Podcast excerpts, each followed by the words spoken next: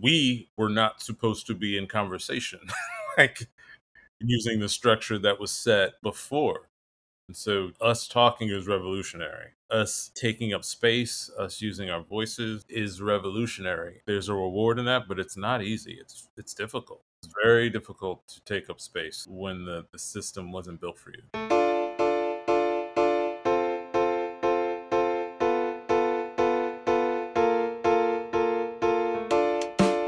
It's Uncommon Good, the program where we talk with ordinary people doing uncommon good in service of our common humanity. I'm Paulie Reese.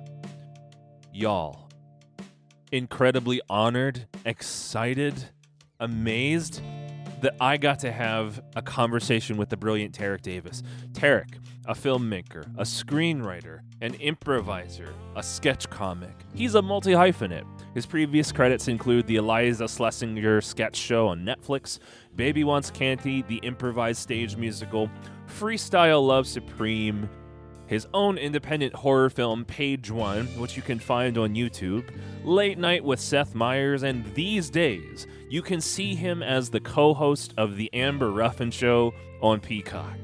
We talk about so many things, but in particular, our mutual penchant for 90s nostalgia. I might have worn a very special t shirt for him. Growing up in New Jersey, his love of horror films, dealing with long COVID, and the work of taking up space in the entertainment industry. Y'all, this conversation is incredible. Please enjoy. I wanted to get us started. One of the things that we that we share in common have, have talked about in the past is um, our our love of so many things pop culturally in the '90s. I wore a special T-shirt for you today. Oh, you did? Lovely, nice. I wore an original uh, production team uh, T-shirt for the Fox Television very short-lived Philadelphia run of Family Double Dare, originally filmed at what is now the NPR studios in Philadelphia, Pennsylvania, w- WHYY. Um, and I wanted to I wanted to say, do you have among so many things, do you have any favorite like 90s nostalgia pieces that you own that you remember that, that light you up that would that would be an ideal like improv monologue thing to talk about? Yeah. Oh, that's a great question. I've been strangely, you know, I guess this is what ha- it's not so strange when you get older. You you look back fondly on those simpler times. Uh, yeah. Uh, for me, uh, I I will get lost. Uh, there's some, you know, feeds on Instagram that are that show like old commercials, like old Yes. Hi-C. You know, like remember the the the Hi-C drink, like yes. just I will uh or on YouTube I will go like I can get lost for a very long time going down a rabbit hole of watching like those commercials. Like the very the things that we considered very disposable to me are very precious right now. It's like man we advertise a lot of sugar Yes. so were you an ecto cooler kind of man? Ecto Cooler wasn't my favorite. I, I, you know, I do remember it was a, you know, being really excited when that new flavor came out.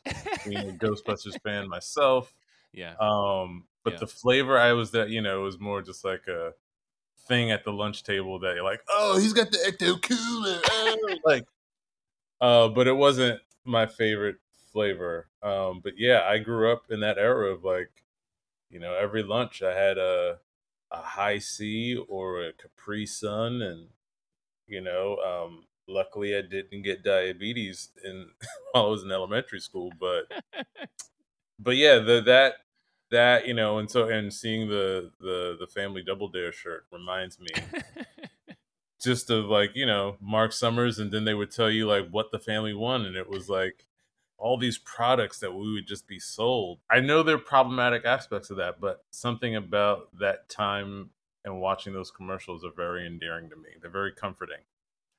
I, re- I remember in particular like I, I uh, Eastpak um like the Mm. backpacks um, yeah, really, really terrifying looking rollerblades, um, a phone shaped like Garfield the cat. Yep. Uh, I had a I had a phone that was like uh, a break-in case of emergency phone in my room. Yeah.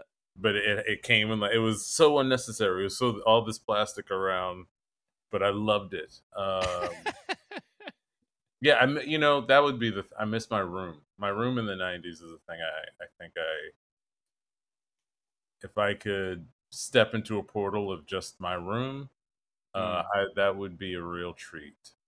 I think there is an adult version of Space Camp. And that was like the, the grand prize always. If you could go to Space Camp as an adult, would you? Only if Lea Thompson would be there. Um,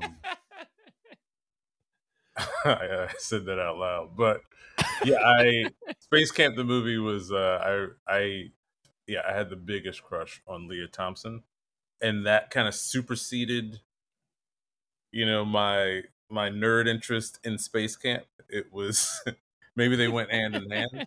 Now as a grown man and i think i'm a little bit more i'm wise enough to say no my genuine interest in space camp isn't really going to space as far.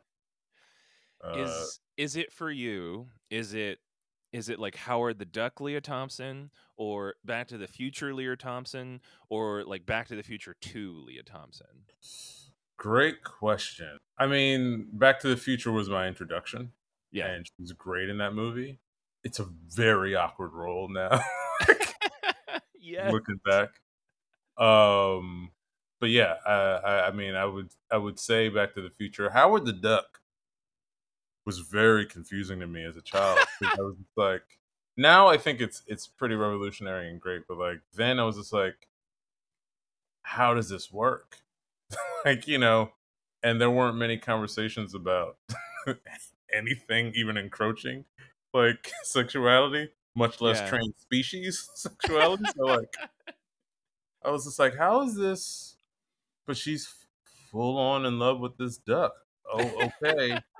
Um you know it was it was a very yeah it was one of those things that like you know um there were a lot of things of the 80s and 90s that a lot of things that were disturbing any period but you know i, I feel like along with those commercials of selling sugar and yeah. thinking back on my parents and thinking back on like there were a lot of things that we were sold that i really feel like we didn't know how to feel about especially yeah. parents and so it was kind of like a shrug of like eh, they say it's for kids um and howard duck is definitely like yeah that comic was not for kids yeah and um they were trying to do you know it's a lot more subversive and uh, i think the film was tr- trying to figure out that middle ground and it comes across weird but you know that's what i love about that period of time for me admittedly the the the failure of howard the duck for me is not necessarily a failure of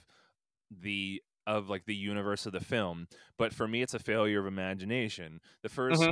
like 11 12 times that i saw it yes i've seen howard the duck 11 or 12 times at a very right. young age and recently as well and and the same question applies um why is that duck's bill made out of plastic? Right right right. Yeah i mean it's it's it's it's it was a movie of its time.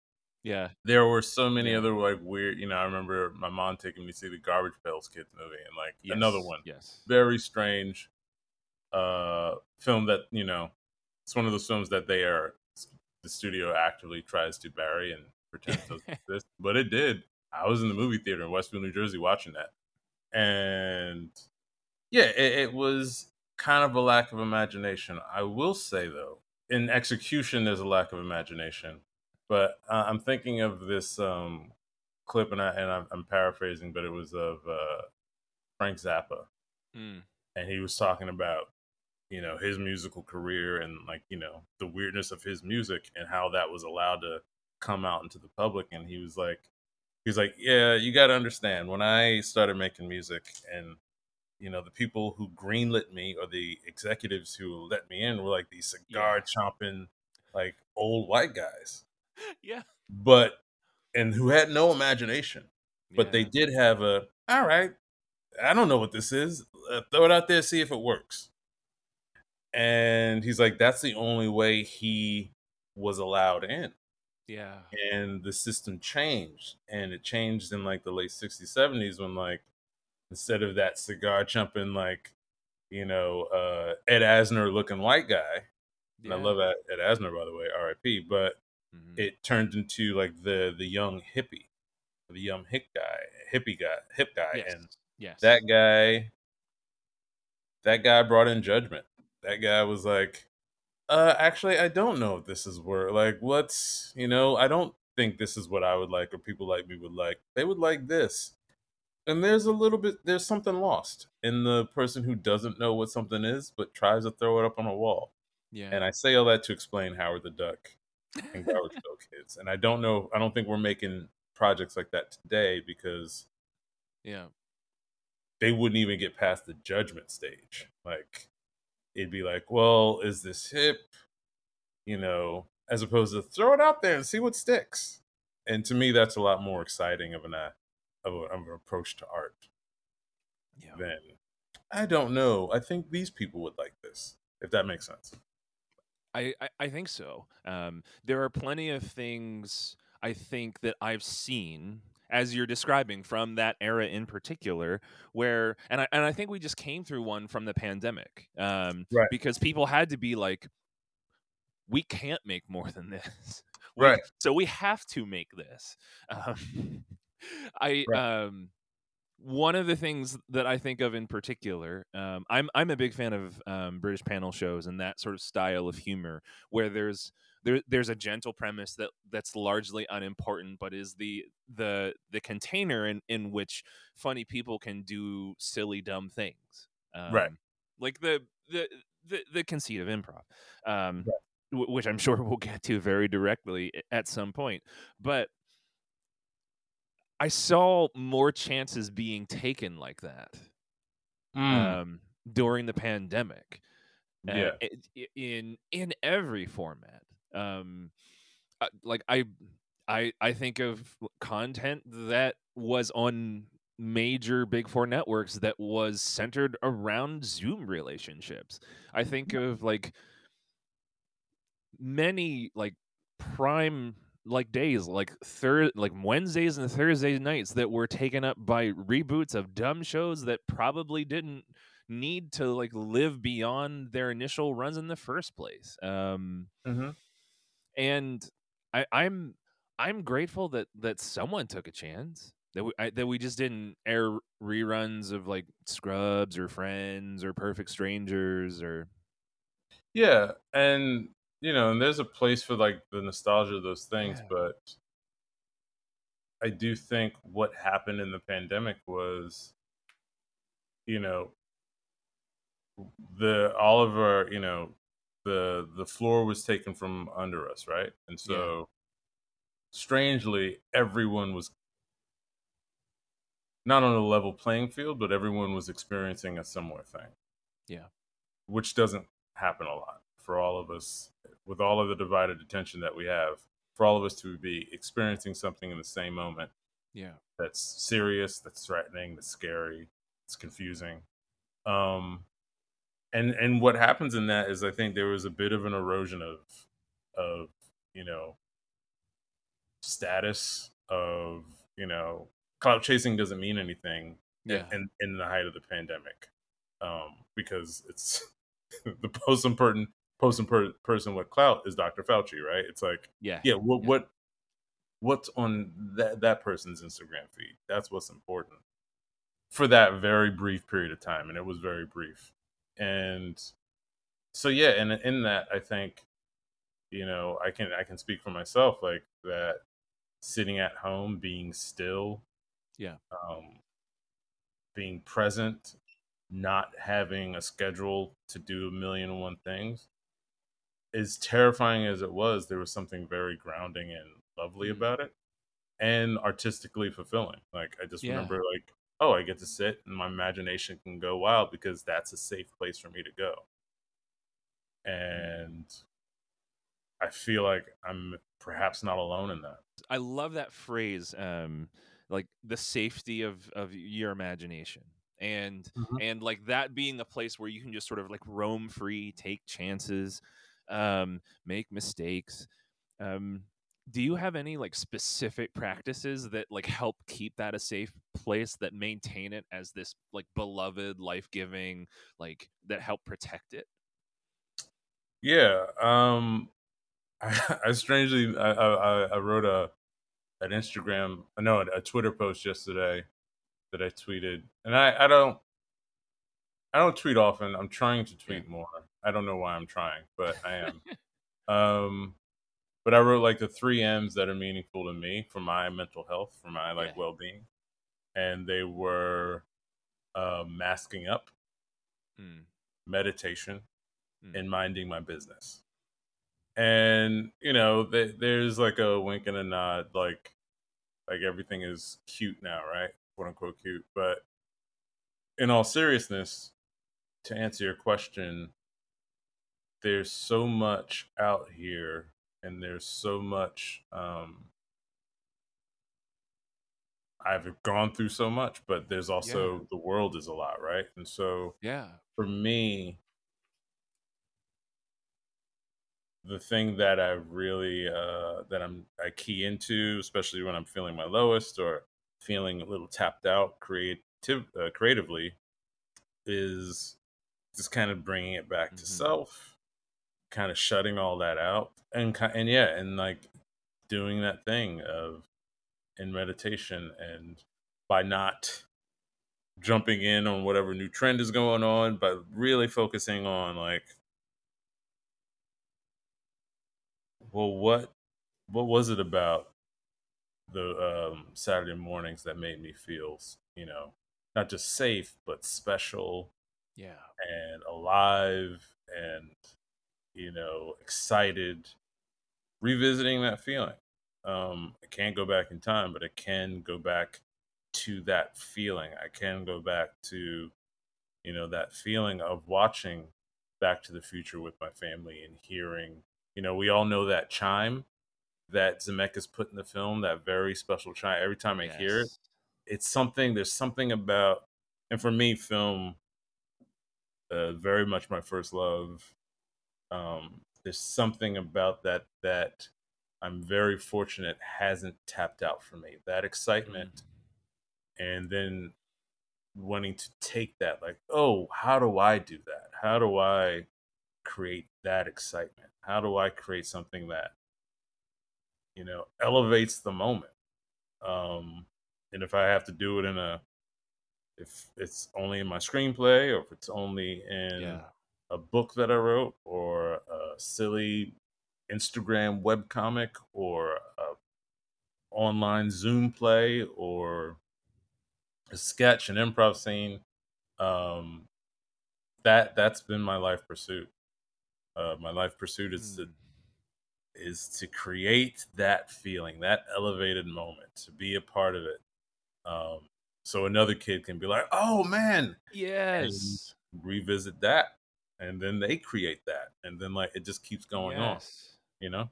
I hear a desire to just create create a container where those beautiful things can happen. yeah i mean that's i mean that's what art to me is. Mm. it's they are containers of different moments. For some people they are containers to be like hey this is a traumatic moment and it's important that we recognize it right it's like yeah, it Yeah. is and there are people who like excel at containing those emotions those moments for us to share um and feel feel that for Mm. me that saturday morning feel it's the thing that i've always been I've, I've been still chasing you know especially today when like yeah we are so you know everything tensions are so divided Yeah. the meaning of films is is in flux right now and art. Um but to me that doesn't the meaning of humanity hasn't changed. So Mm. yeah how do we the we still get excited. We still want to be connected. We still want to um find out what this is all about. And i feel like the best way to do that is like you know through the mythic elevated adventure. Yes. It just matters which platform you're trying to tell that story on. You specifically mentioned Saturday morning. Were you a cartoons person? I was a huge Saturday morning cartoons person. I was Saturday morning cartoons all the way up into 2011 Mm. when uh, Pix 11 or CW Kids when they finally went off the air. Damn. That was the last. That was like the last official like aired Saturday morning. But yeah, no, that was that was my like special time. Do you have any standout favorite series? You know, you hear a lot of people. They'll talk about the big ones, um, but the ones that stuck with me were usually the small ones that kind of went away. Uh, Love Muppet Babies. I mean, Gargoyles was uh, was dope. I'm in the end of middle school, beginning of high school when that Mm. happened. Uh, same with Batman the animated series. That was like Mm.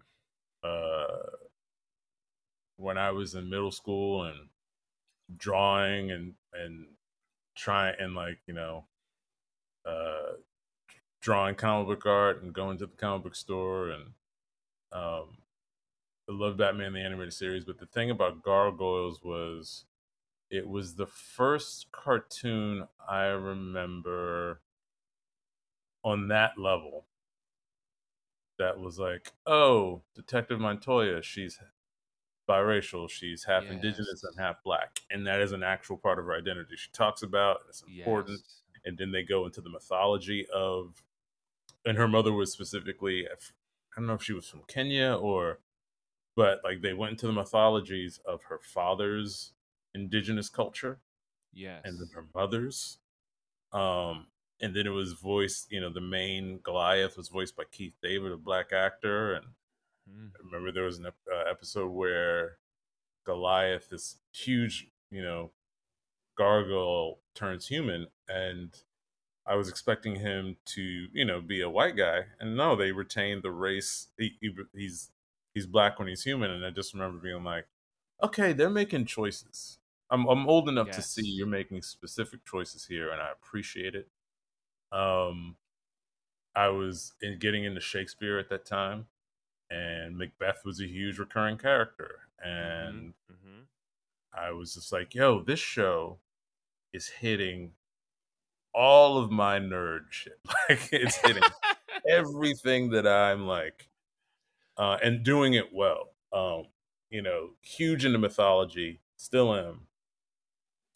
And I'm sure that show also helped foster that love even further. But like it was like, yeah, this show, you know, they uh went in on the Knights of the King, uh, King Arthur and Avalon and Mm. and and, and the Fae and just really like we're going in on some strange stuff. Um right at the perfect time for me in the 90s, early 90s. So Yeah. like this is all I want. Um Mm. And then it did become a Saturday morning cartoon on ABC and the third season, uh, which they ruined it. It was a different writer, production team, and Yeah. no, uh, people don't consider it canon. But um, but yeah, Saturday mornings like that. To go back to that, um, yeah, there was just something about you know it was you know both my parents worked, and it was a different feel in the house. Um, my mom worked nights, my dad worked during the day, uh, but they were both home Saturday mornings, so that air, air around the house was different.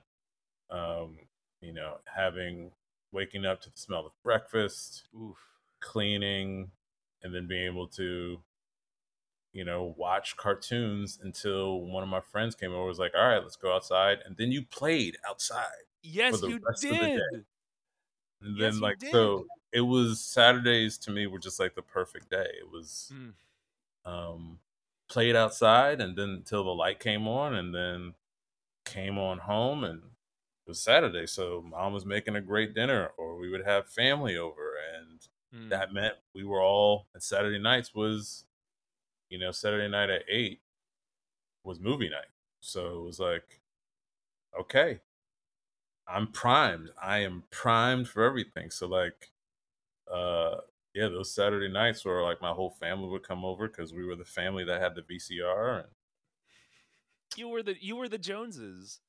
Yeah, we we my you know we had the VCR and uh yeah, so I was set up for the love of film very Mm. at a very warm place for that, and yeah, and, and my parents let me you know they were. I didn't grow up in a household where there was a lot edited. Mm. language, emotions, attitude. Um, but that also meant that, like, you know, family night, like, just because it was an adult movie Yeah. didn't mean I had to leave the room. I'm watching Yeah. with everyone else. Only stipulation was I had to understand what was I, what I was watching. That was like the rule. Like my dad was like, "You understand what's going on? All right, explain." I would explain. So you know, I just kind of became a, f- a fan, a performer, all in that. Like Yeah. that was kind of my incubation. That it, you know, There's something special about specifically taking time and like being excited about getting up on a Saturday or that that just sparkly golden hour of like 3 to 5 p.m. on like a weekday afternoon. Like Yep. and you didn't know like which episodes were going to be on, so it was a little Mm-mm. bit of a surprise. Like a little bit of surprise. Yeah, it was very precious. mm, It was very precious. It's like you don't. Yeah, it, there's streaming now. Yeah, I don't know if I could explain to a kid then. It's just like you just got what you got, and you were happy to get it. Um, didn't you know if there was a cliffhanger, one episode next week? There's no guarantee that it's the part two. Like exactly. unless it was the Stephen King like like movie special. yeah. That those are the only times you knew like, all right, when they say next week, they mean Yeah. next week. Like Storm Everything of else Century or Yeah. um yeah, Yep. yeah, yeah. Give me what I want and I'll go away. Yeah, I remember. I remember that shit. Um, Combe Fiore, man, Yes. Canada's own. I I I think I mean we've worked on a couple of things. Um, like I had the privilege of helping to to to produce uh, a little Zoom play of yours. Um, I've had the uh, the the great enjoyment of listening to some of your other work, seeing you on stage. I reckon that you're a bit of a horror enthusiast. Is that Mhm. correct? Yeah. Tell me where the love comes from. The love of horror came from, you know, I was a very shy, uh, introverted kid, tons of social anxiety. Yeah. didn't know it at the time. Um, but everything was very scary. You know, I was the youngest and was a small kid for a long time. Mm. Um, and you know, there are a whole bunch of things about that that I'm sure, like, uh, that my therapist that we're still unpacking. um, But you know, things that you know I consciously knew and unconsciously knew at the same time being Yeah. black and being in this suburb that was that felt both safe but then was also clear moments of oh we're in danger. Um Yeah. this isn't safe. Uh and like the the cognitive dissonance between that of trying to figure that out from like three years old of like oh wow this is a, this everything feels safe. Wait a minute nothing is safe right? So you you have all that and um i remember the first movie we went i ever saw Mm. the first movie in the movie theater I ever saw, and I was maybe like three or f- had to be like three. It was at a drive-in. This is my first memory. I don't know if it was the first movie, but my Mm. first clear memory was my parents taking me and my brother to a drive-in to see the movie Blue Thunder, which was like an action movie starring Roy Scheider and like he's a helicopter pilot. And I remember watching it, and you know I'm in the back seat, and I'm small enough where I, I remember the car was big, so I could like move around, right? So I had to be like three. So Mm-hmm. that's the movie playing, but behind us, being that it's a drive-in, there was another movie that you could see the screen, just couldn't hear it, and it was a horror movie, and it was the most horrific, bloody, gory thing. I don't know what it, cannot remember what the movie is to this day. I just remember this small child got wrecked, got murdered.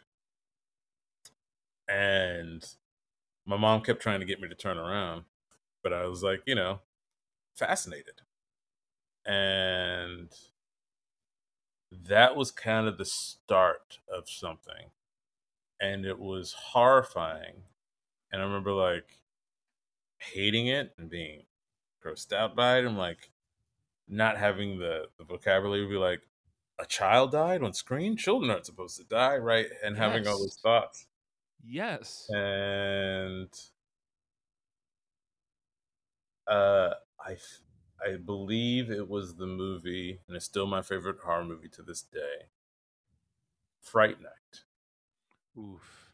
And like I had a real disdain from horror from like that. And then like I remember seeing the movie Fright Night, which came out I think in 1985. 84, 85, 86, somewhere in those three years.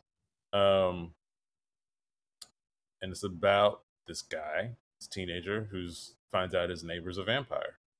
And no one will believe him. And he enlists the help of this horror movie TV host, Peter Vincent, played by the great Roddy McDowall, Yeah. who Oh, specializes in killing vampires on screen, but in reality, he's just like, oh, look, I'm just an actor. And he bring, you know, he's like, listen, this guy's a vampire, and the actor, find, you know, finds out he's telling the truth, and helps him.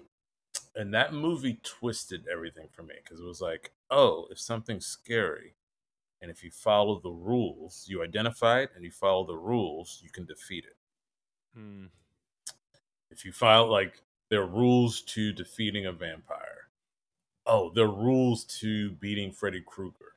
Oh, there are rules to um beating a werewolf. And like Monster Squad was huge for me. Um and so that was my way in. The world became a little less scary when I realized you can fight monsters. Um and I know that's not the twist for everybody, but for me that was um, the Peter Vincent character, the person who was very scared and terrified, but Mhm. still um, decided to help this kid.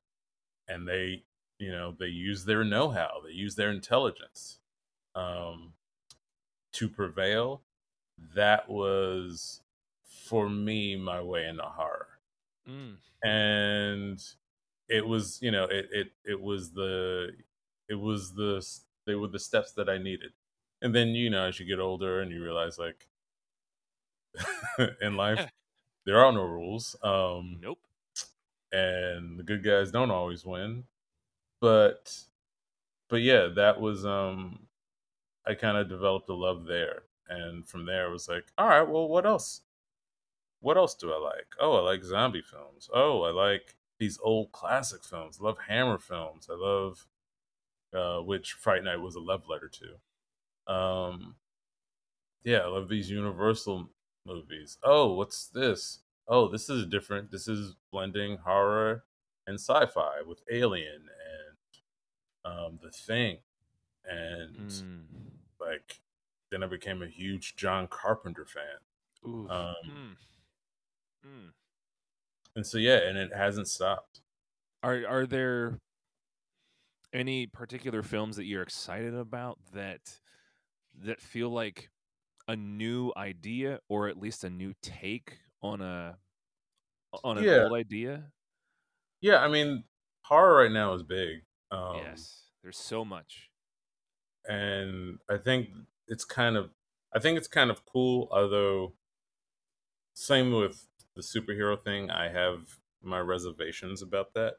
It's like Mm. anytime something gets cool, um, I, I I get worried that the people who were part of that community first, if they remain in that Yeah. community when it becomes cool, I think Yeah. that's an awesome thing, right? No one wants to see the people gentrified out of their passion. Um, and that's that's kind of my feeling about horror and and and comic books. Now, having said that, I will add there was a lot of misogyny, homophobia, racism in those communities that needed to be weeded out. Mhm. Um, and the communities need to become more inclusive, which they are. But you know, I will also add that horror, like hip hop, you know, people talk about the misogyny of hip hop, and hip hop was also the most progressive musical form of its time, Yes. calling that stuff out. Horror to me is the most progressive and was the most progressive. Um, you know, even in those times when people were like, oh, it's just a bunch of, bu- you know, uh, of young co-eds running around barely clothed, and I'm like, well, some of that is absolutely true, and some of that is commentary. Um, yeah. some of that turns that stuff on its head. Um, you know, watch uh, Sleepaway Camp, and if you see the end of that movie, that movie's talking about a whole bunch of things, right? So, um, yeah, I think the movie Men. I just saw. I saw a trailer for it. It's, it's out. That looked like it's doing some stuff that's really exciting. Um,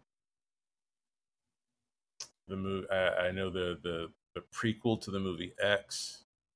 You know, and they're really they are. I don't like the word. Ele- I don't like. I've used the word elevated, but I don't like the term elevating the genre because I don't think it needed it. But they are definitely um, with this movie, new movie, like thing like Ruby. They are. Oh, horror isn't just uh It's not like the gross section of the video store that's close to the porn section anymore. Is it No. is is it um a reinvigoration or perhaps a reframing? I think a bit of both. I think it's Mm. also. I think it's also like you know reflective of where we are societally, right? Like Yeah. I'm not joking. Like, oh, you know, I I know what it is. I worked in a video store. Like, the Yeah. horror section was usually close to the Yeah. porn section, right? And those were things that you know our society put on the margins on purpose. Yeah. We kink shamed, and we Yeah. and now people are a lot more comfortable and open with who they are and what they love, who they love. And I think horror is one of those things. So I think like Mhm. that's part of the reason why like there's such a there's such a, you know, embracing of the genre now. My two cents of concern I think that's all beautiful and it's as it should be. My two cents of concern is like the things that we always should be concerned about, right? Like greed and uh and and like the chasing of status and fame, right? I'm noticing there are a lot of shows about vampires Yeah. from the perspectives of vampires, and I think it's fascinating coming out of the pandemic that that's happening, especially cons- like considering that like I know so many people, being one of them myself, who got through that and is sick and uh, yeah. experienced long COVID and Yeah. uh, you know, I'm one of those people who are like, yeah, let's continue to mask up. This thing isn't gone, and reinfection Yeah. can be worse, and you can really, really mess someone up, if not kill someone. Let's take care of each other communally, right? And we were doing that for a bit, and then we stopped. And there are a lot of people who are able-bodied and healthy, and uh, don't have to worry about that, or don't, or like, or they do, but choose not to. And there are people who, like myself, are actively very concerned about every space we move into, right? Yeah. Because we have to be. And I can't uncouple. I don't. I haven't articulated it yet, but I think it's very funny that a lot of, and it's not just like the movie Ruby is. She's the killer, right? We're telling these stories from the perspective of the killer, and I think that's cool. But I'm also just like, what is that about? That we want to be vampires. That's a society that we want to tell that story from that perspective. Vampires eat people. Yes. They're youthful and they're pretty and they don't get old and they are part of the elite. And they go to the the best clubs and wear the best clothes and I understand why it's appealing. Having said that, the sickness of what that represents is deadly. Yes.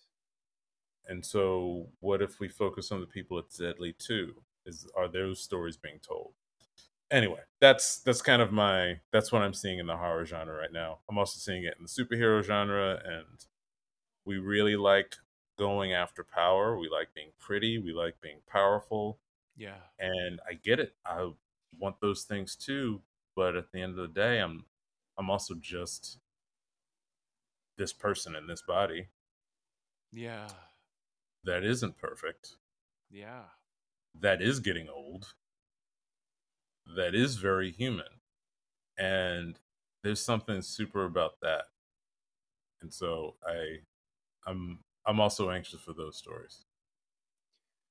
I remember you mentioning some of the struggles of like going through long COVID in the past. We're both working a lot more with Freestyle Love Supreme and the Academy. Um, now FLS Plus. Thank you, Wayne Yeah. Brady. Thank you, thank you, Anthony. Um, Yeah. and, and Tommy and and everybody. Um, Mhm.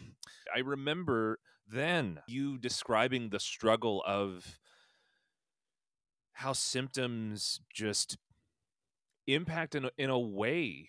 I'm going to use a phrase that um, I've used to describe my own experience of accident recovery. I wonder if this is something that feels relatable. There are some times that I don't recognize the body that I'm living in. Oh yeah. Yeah, Yeah. absolutely relatable. And there's a resentment in that, an anger, a resentment towards self, an anger towards self, um, a blaming of the body, right? Yeah. Um, like wh- what's wrong with you? Why? And to me, that you know, part of the this healing process that I'm still on, and Yeah. I'm very fortunate to have a a, a, a really supportive group of people around me, my Yeah. partner to my therapist to my doctors and family. Um, but in that, you got to realize. So just in that one moment where you blame your body, where I blamed myself, right? I'll get angry at myself, and this goes back to what we were talking about earlier, like mask up, meditation, mind my business. Yeah. um, you're not on your own side and you're you need to heal you literally need to be you need to to survive and you're not on your own side and that figuring that out that i wasn't on my own side that i was like longing for the days that like i'd spend hours at the gym like 2019 i was a gym rat like uh i was in felt i was in great shape had muscles and could do handstands and um 2022 all this stuff is much more difficult the muscles aren't as they're not there like um Yes. And so and especially in this world where you know we're talking about superheroes and i'm a performer i'm an actor like Yeah. i would love to be in a marvel movie. Um i know that would be a challenge. Not impossible. It would be a challenge but like you know uh as a cishet identifying man right? We don't talk about kind of our images with with body and Yeah. there's a real you know um issues of masculinity came up in long covid and identity. And like well, who am i if i'm not this? Am i nothing? Do i even want to survive? Like you got you go through i have you go through a whole gamut of what your identity was tied to physically and what that means to you spiritually and mentally. Yeah. And you can end up on the other side of a fence like not on your own team and so what i figured out about that was like well if i'm not on my own team it was a real wake up call about what it is to be able-bodied disabled if those are terms i'm still new to like Yeah. it's a whole world i'm new to and like Yeah. I do realize that like oh it's not we do not consider those who aren't fit and Yeah.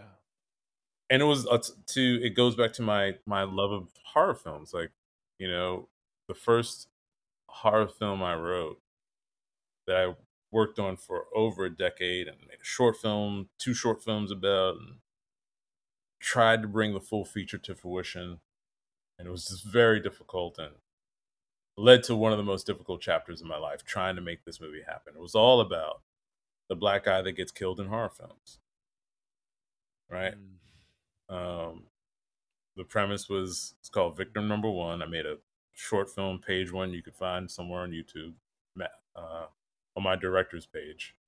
Um, at uh, uh, I'll I'll remember in a moment.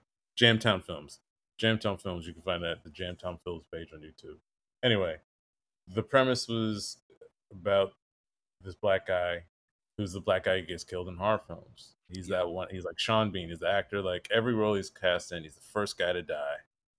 Yeah. He's almost like a internet meme, and he's embarrassed by his career, and he wants to quit.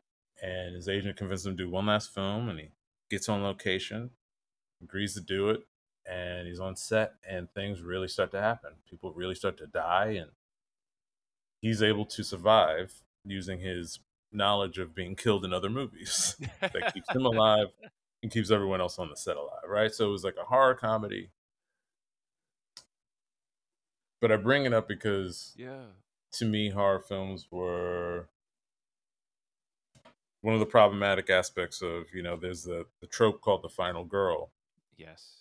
And I always thought it was interesting because horror films, you'll see, depending on what that film writer director is trying to say, they're telling you who they think is worth living at the end of the film, Yes. Yes. who is worthy of life, Yes. right? Yes. Um, and a lot of times I'd watch a film, and I'm like, the character that I identify the most with, most times is the black, the black guy, or the black, Yes. you know, the black person, or or the queer person, or the person who's the most humane, the old person, the weak person, who has the most to lose. That person always dies. Yes. and to me that was always the person who had the most life like the person who has the most life always dies and then you know uh you know the the woman and her boyfriend live or just the woman and like and it's usually a white woman and Yes. having gotten covid and feeling like we were all really in this collective horror movie and worrying and not wanting to be the black guy that dies first or dies at all and then seeing society in large be like well we really care about our healthy able-bodied white people Yeah. it was a I, I always knew it it was never something that i was unaware of but the extra aspect of feeling like i had lost my body Yeah. made me even more aware of that and now to be in the situation where this is a chronic condition Yeah.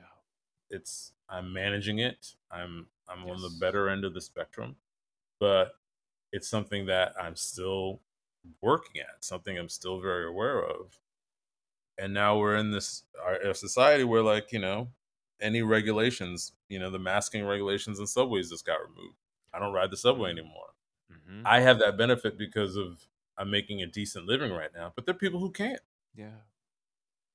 people like you know going into the grocery store is a terror Yeah. Going to the pharmacy to get medication that i need. Like not everyone there is wearing a mask. That is a potentially life or death situation for some people. And the larger society just keeps moving along. The movie keeps moving along. And to me i'm like some of the best characters died. Yeah. and it just gave me a whole perspective on like you know um, i knew people who died of aids in the 80s and 90s right going back to that Right. time Right. it didn't hit me when i was a kid but it didn't hit me like it's hitting me now like oh we lost so much we lost so much we lost so many people full of life that didn't have like, and it was preventable. We're losing people every day, and it's preventable, but we're continuing on. And so I'm just like, huh, yeah, the fact that there's a Vampire Academy and Interview with the Vampire and this vampire show over there. I'm like, yeah, that's it's not surprising to me. and I, I hate for that to be an indictment of society, but I'm like, yeah, why do we yo, I don't know if the, the vampire is the person we should center. Yeah. Personally. What did I so whenever whenever there are pet sounds in in a taping, um, I just call it out. Um, so um, what do you have a cat? Yeah, he's meowing. Sorry about that. No, it's fine. What is your cat's name? Katt. His name is Katt. K A double T. I I love it. Um, I I'm hoping um that that is that that is an homage to a particular stand up. Um, no, it's an homage to the uh similar name, very similar name. You got Katt Williams, but the inverted William Katt, who played Ralph Hinkley on Greatest American Hero, Oh, which was a Saturday morning show yeah. that I was so that wasn't a cartoon, but it was a show that I loved. yeah, so yeah. Um, actually, that would be my. I have like a jean jacket, and I have an official Greatest American Hero like uh, actual size patch, and it's on the back of a jean like vest that I have. um, that was um yeah no saturday morning was a thing for me like growing up in like the middle of nowhere in pennsylvania um with with more sheep than cornfields and more cornfields than people um and and cert and certainly uh more people uh than college degrees yeah um I think greatest American hero, like what? Gosh, I was like really cognizant of, of like Saturday morning in like 88, 89. So like that's like just like a tiny bit like before like I was like re- like I knew like the specialness of that time. Um, Yeah, I want to do a little bit of a speed round, a sort of like either or thing. Would would love Yeah. to hear which you prefer and why. Mhm. Um, Taylor ham or pork roll? Oh, I'm a vegetarian.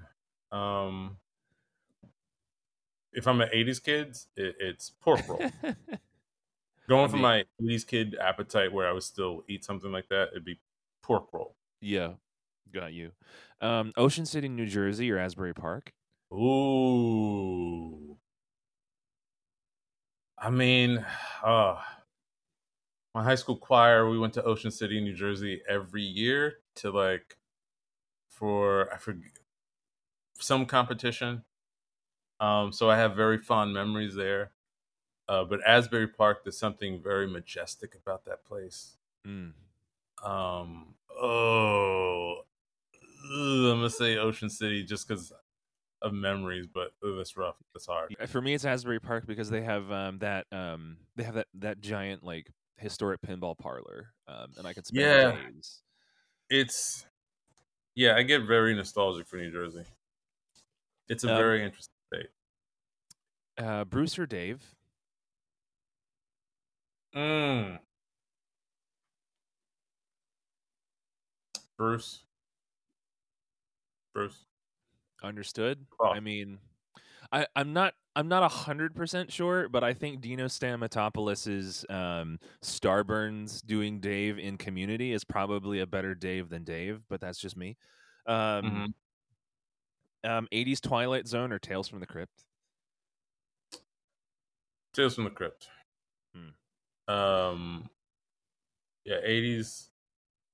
80s Twilight Zone has the twinge of tragic, and it doesn't, and it just doesn't beat the 60s Twilight Zone. If you said 60s Twilight Zone, it's an easy 60s Twilight Zone. But Tales, 90s Tales from the Crypt, 80s, 90s, that was Yeah. just beautiful. It's peak. They're telling great stories.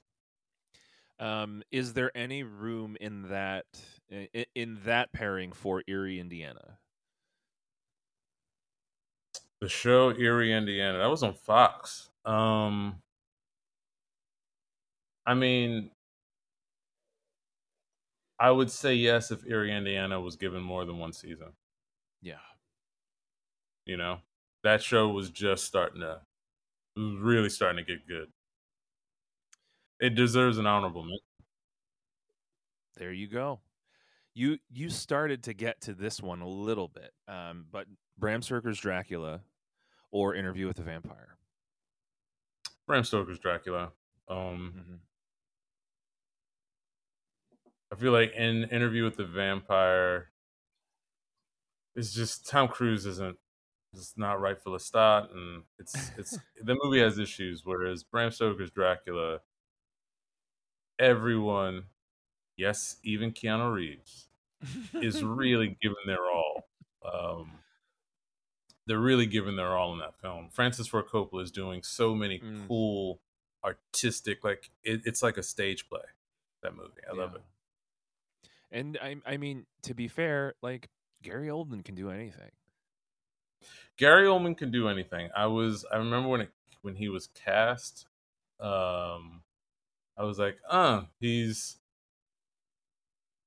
I I think I for me Christopher Lee's my favorite Dracula because there's he's imposing. Ooh. Like Ooh. there's a, an aspect to Dracula. I'm like, I don't know if I can I don't know if I can take him in a fight. Like that should Yeah. that there's a there's the actual physical like oh i don't know if- if i'm gonna come out on Yeah. top and win this that christopher lee brings that i didn't gary oldman we're around the same height like but there is still a, a terrifying and this is this you know goes to the what a great actor actress can do um Mm.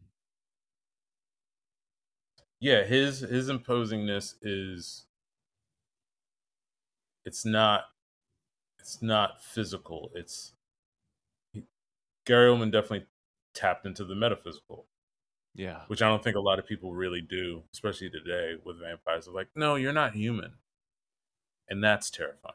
Like i'm talking to something that Mm. i don't even know if it's breathing. What is that? You know what i mean? And he and and gary oldman brings that across. Um, what do you think that Bram Stoker's Dracula had that Mary Shelley's Frankenstein was missing?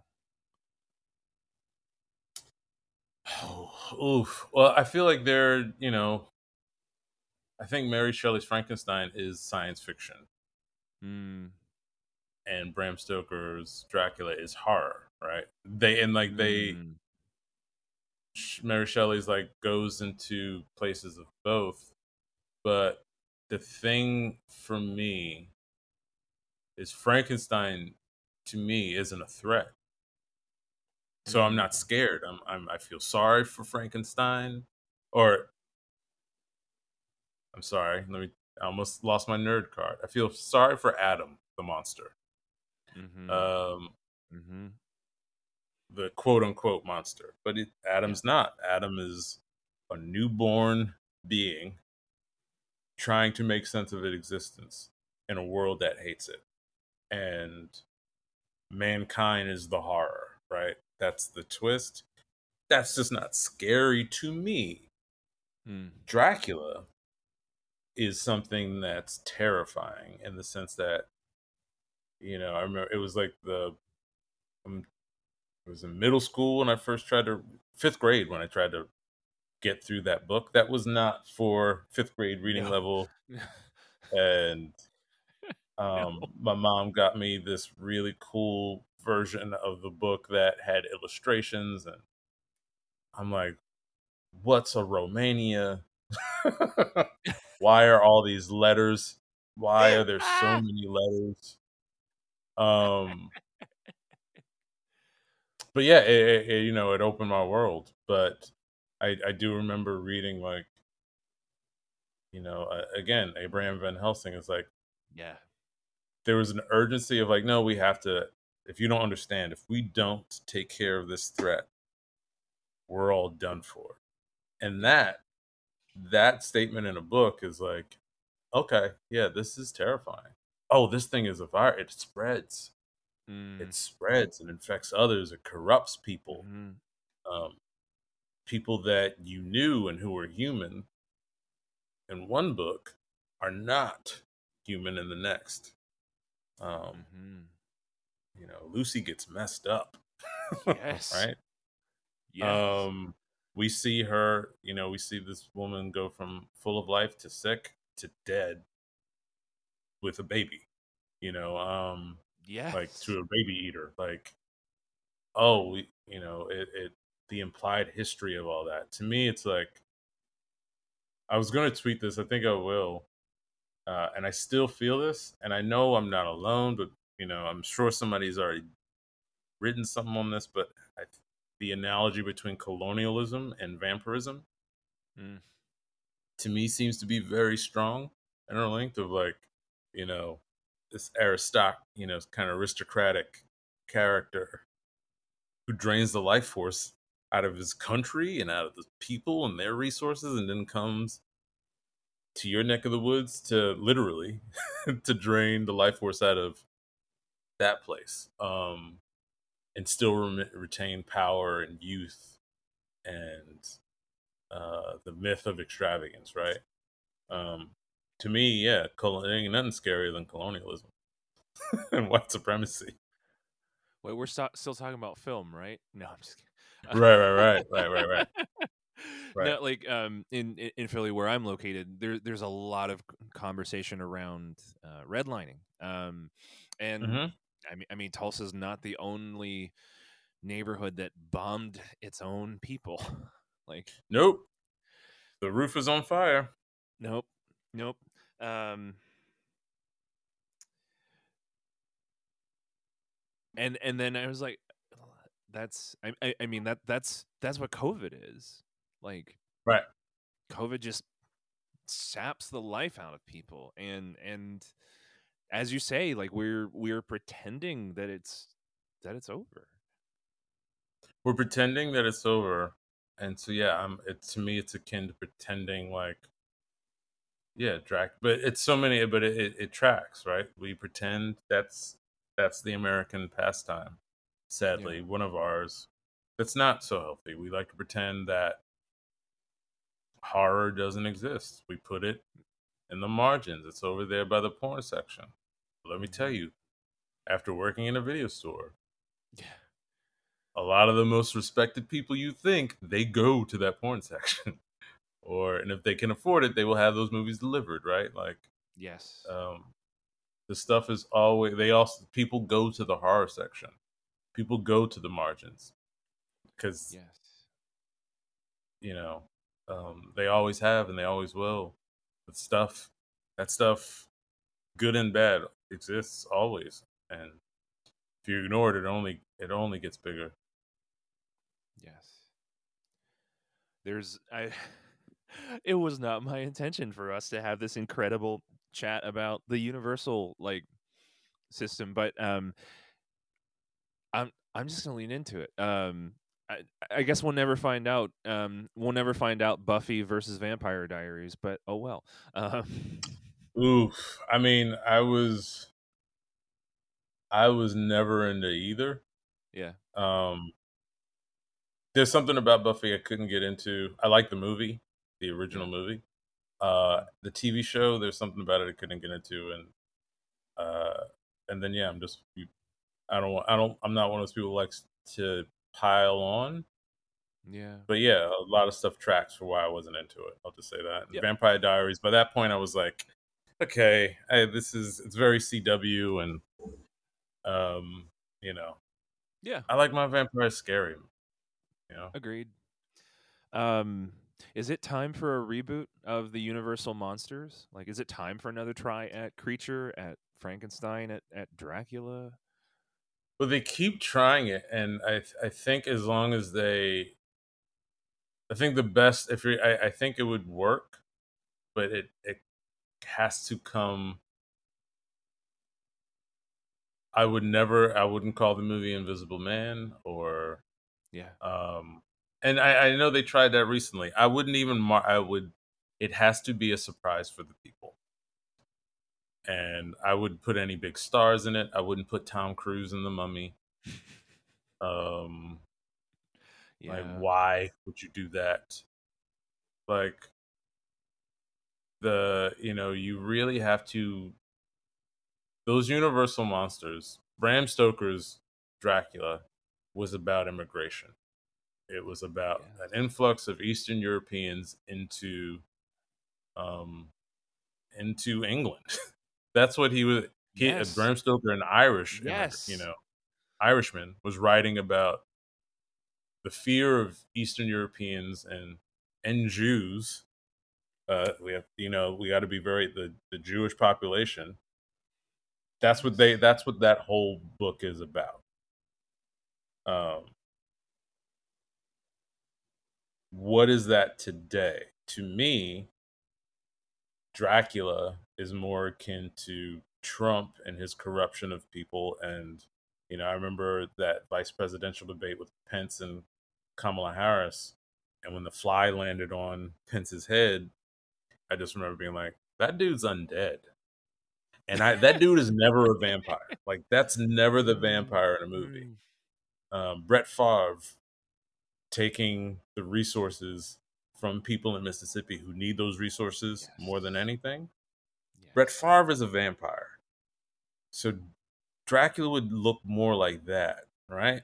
And I think that would be that's an, a reboot that I would be interested in. Like the quarterback is the vampire. The Mr. America, you know, salute and stands up straight and that's the vampire.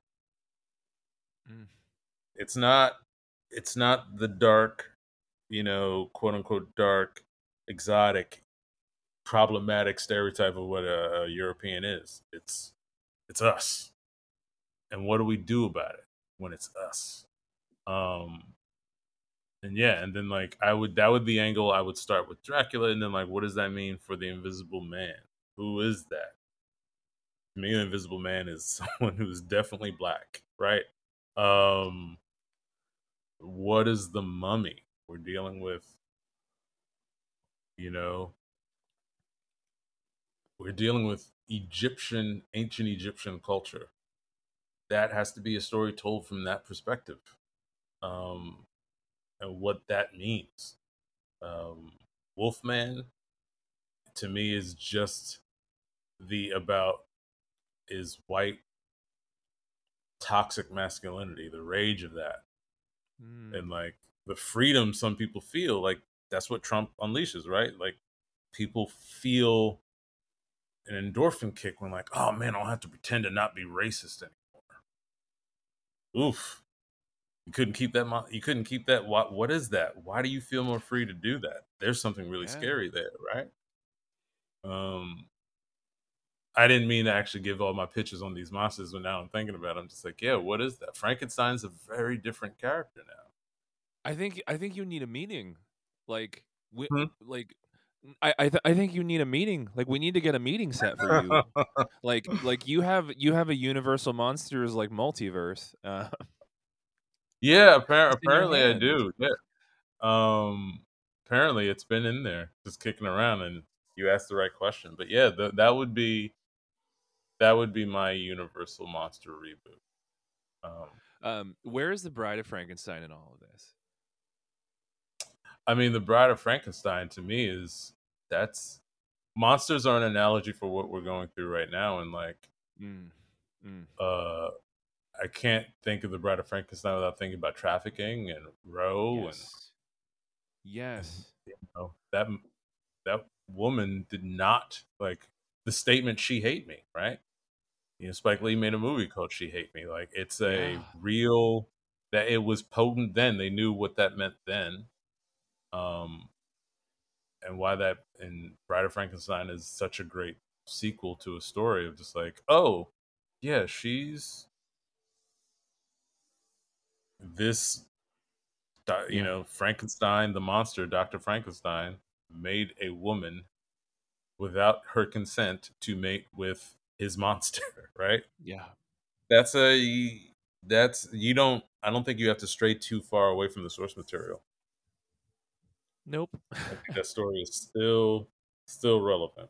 Um, Care to toss out a creature pitch as well? From the Black Lagoon. I mean, I don't know if I'd be able to top Guillermo del Toro's uh, Shape of Water. It was Um, mm, Mm, mwah, mwah, mwah, mwah. But I think yeah, that was that was it, right? You know, we it's a Yes. that's an environmental. We are we are taking resources, and yes. uh, I would my my thing if I really wanted to make it hard, I'm just like you know what who knows what happens when that thing like you can make it very alien is is what I'm saying. You could yes. that the creature from the Black Lagoon could be very alien, and you could do body horror, and it could be gross Mhm. and terrifying. And it's like, what the hell is this thing? Why did we unearth it? Burn it, put it back. Well, it's too late now. Um, yeah, that would be my Universal Monsters pitch. I think we need to get back to. Uh, I can't believe a movie like The Thing was released in theaters, right? Like, people die horribly in that film, Yes. and I really, for, for me, I weirdly feel like we need to get back to. I feel like people are dying horribly in real life, but in movies, no one dies, and I'm I'm like, oh, that's got to be the flip. You know, that's got to be the switch.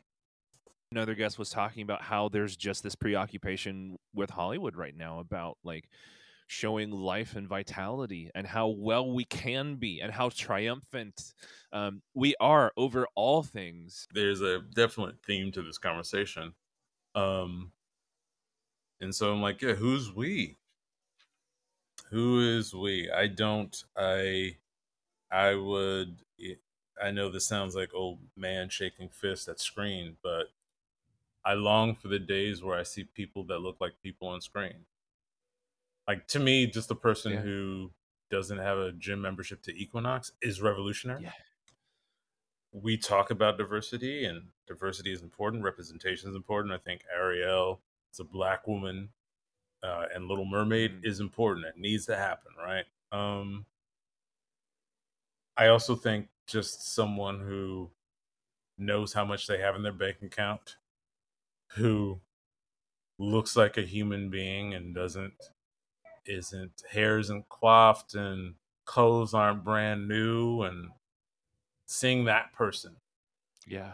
like you you want to you want to quell some of the people that Trump is infected? They don't see themselves that's that's the, I, and I'm not trying to I do not want to sympathize with the, those people in particular but they're here um like all people but I, I really feel like in large and I'm speaking specifically about here in the United States and North America, we don't like ourselves and we don't see ourselves in media anymore. And it's driving a lot of people crazy. And that's not to get more white people, middle American people on screen. But I mean, like, I do think there is a place of like, hey, but the average person who, like, Panera Bread is where they eat every day, you know, because Yeah. it's cheap and affordable and that's considered healthy because that's the food that's around if they're in a food desert that person needs to be on screen uh, Yeah. the person that has to use the subway even though people aren't wearing masks. That's the person i want to see be the hero in a movie. Um, i don't need to see the person who's you know uh, who when the movie is over like they're also going to be on tiktok selling their album and performing you know on a stage somewhere you know like that person is very talented and bless them but that's not the average human being. That's not the average american Yeah. um and until we start seeing ourselves again until we start seeing the like oh life is really precious on film because when people get messed up it is horrible and it is not Yeah. desensitizing. It is it is in your face. It's immediate and you don't want to see it again. I don't know. Maybe maybe we'll start caring for each other again I hope. Um, Hope.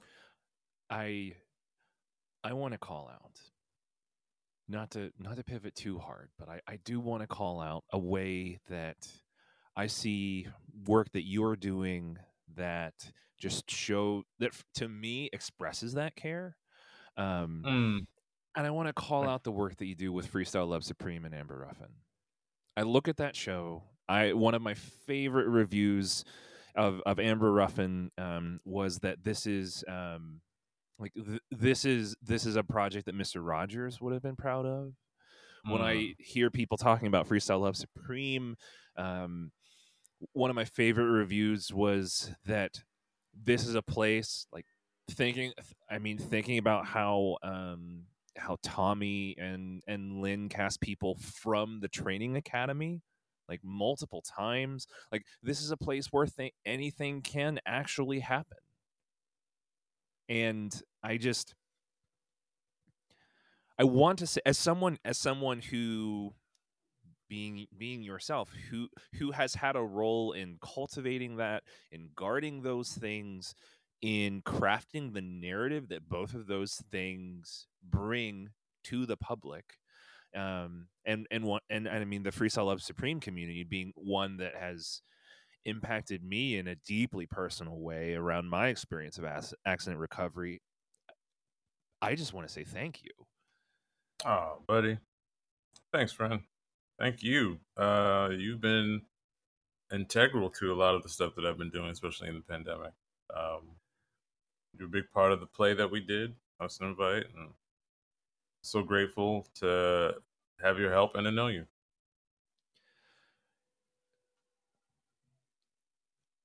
I I I'm I'm just grateful that there's th- there that the, there's there's this opportunity in in the work that I see um, you doing that there's this opportunity for this really heavy shit like right um like they're like these very deeply weighty things um but then there's there's the capacity to just turn around and to be able to to to set that aside at the same time um Mm.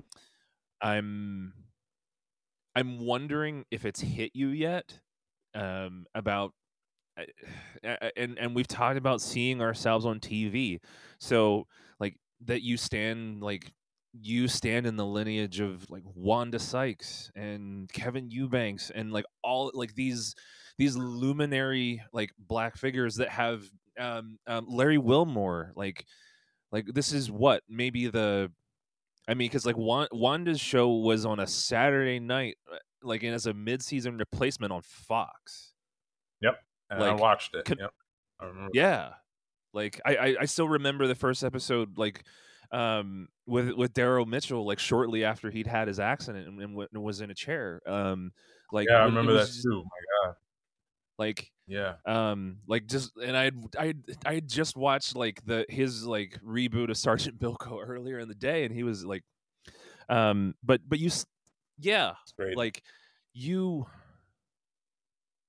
has has it has it hit you yet that that that's a space like that you that you live in now Um, that's very kind of you. Uh, no, I mean, because I, I think it's it's still it's still a struggle, right? Like it, Yes. it's I, I acknowledge that, and I'm very honored to even be thrown in that grouping. I don't consider myself honestly like um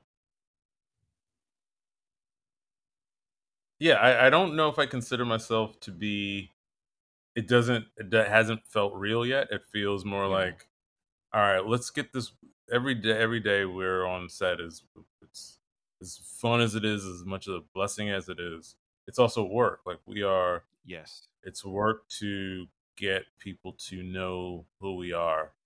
Um you know amber is you know it's my sister and it's a delight to work with and she's such a dynamo and personally i'm just like i want everyone to know who she is and yeah. um i'm i i'm like feel like i'm still a small part of that um but like that's in this world where there's so much going on and there's so much noise and um you know we're coming up on season three and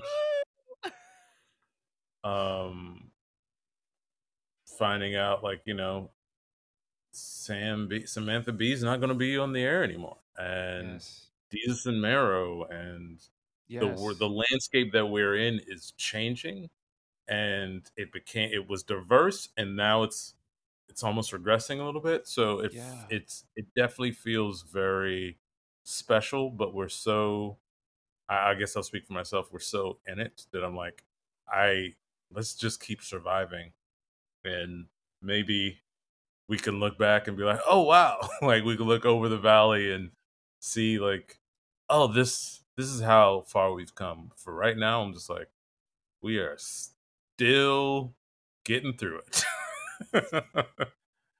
if that makes Um, sense. Yeah.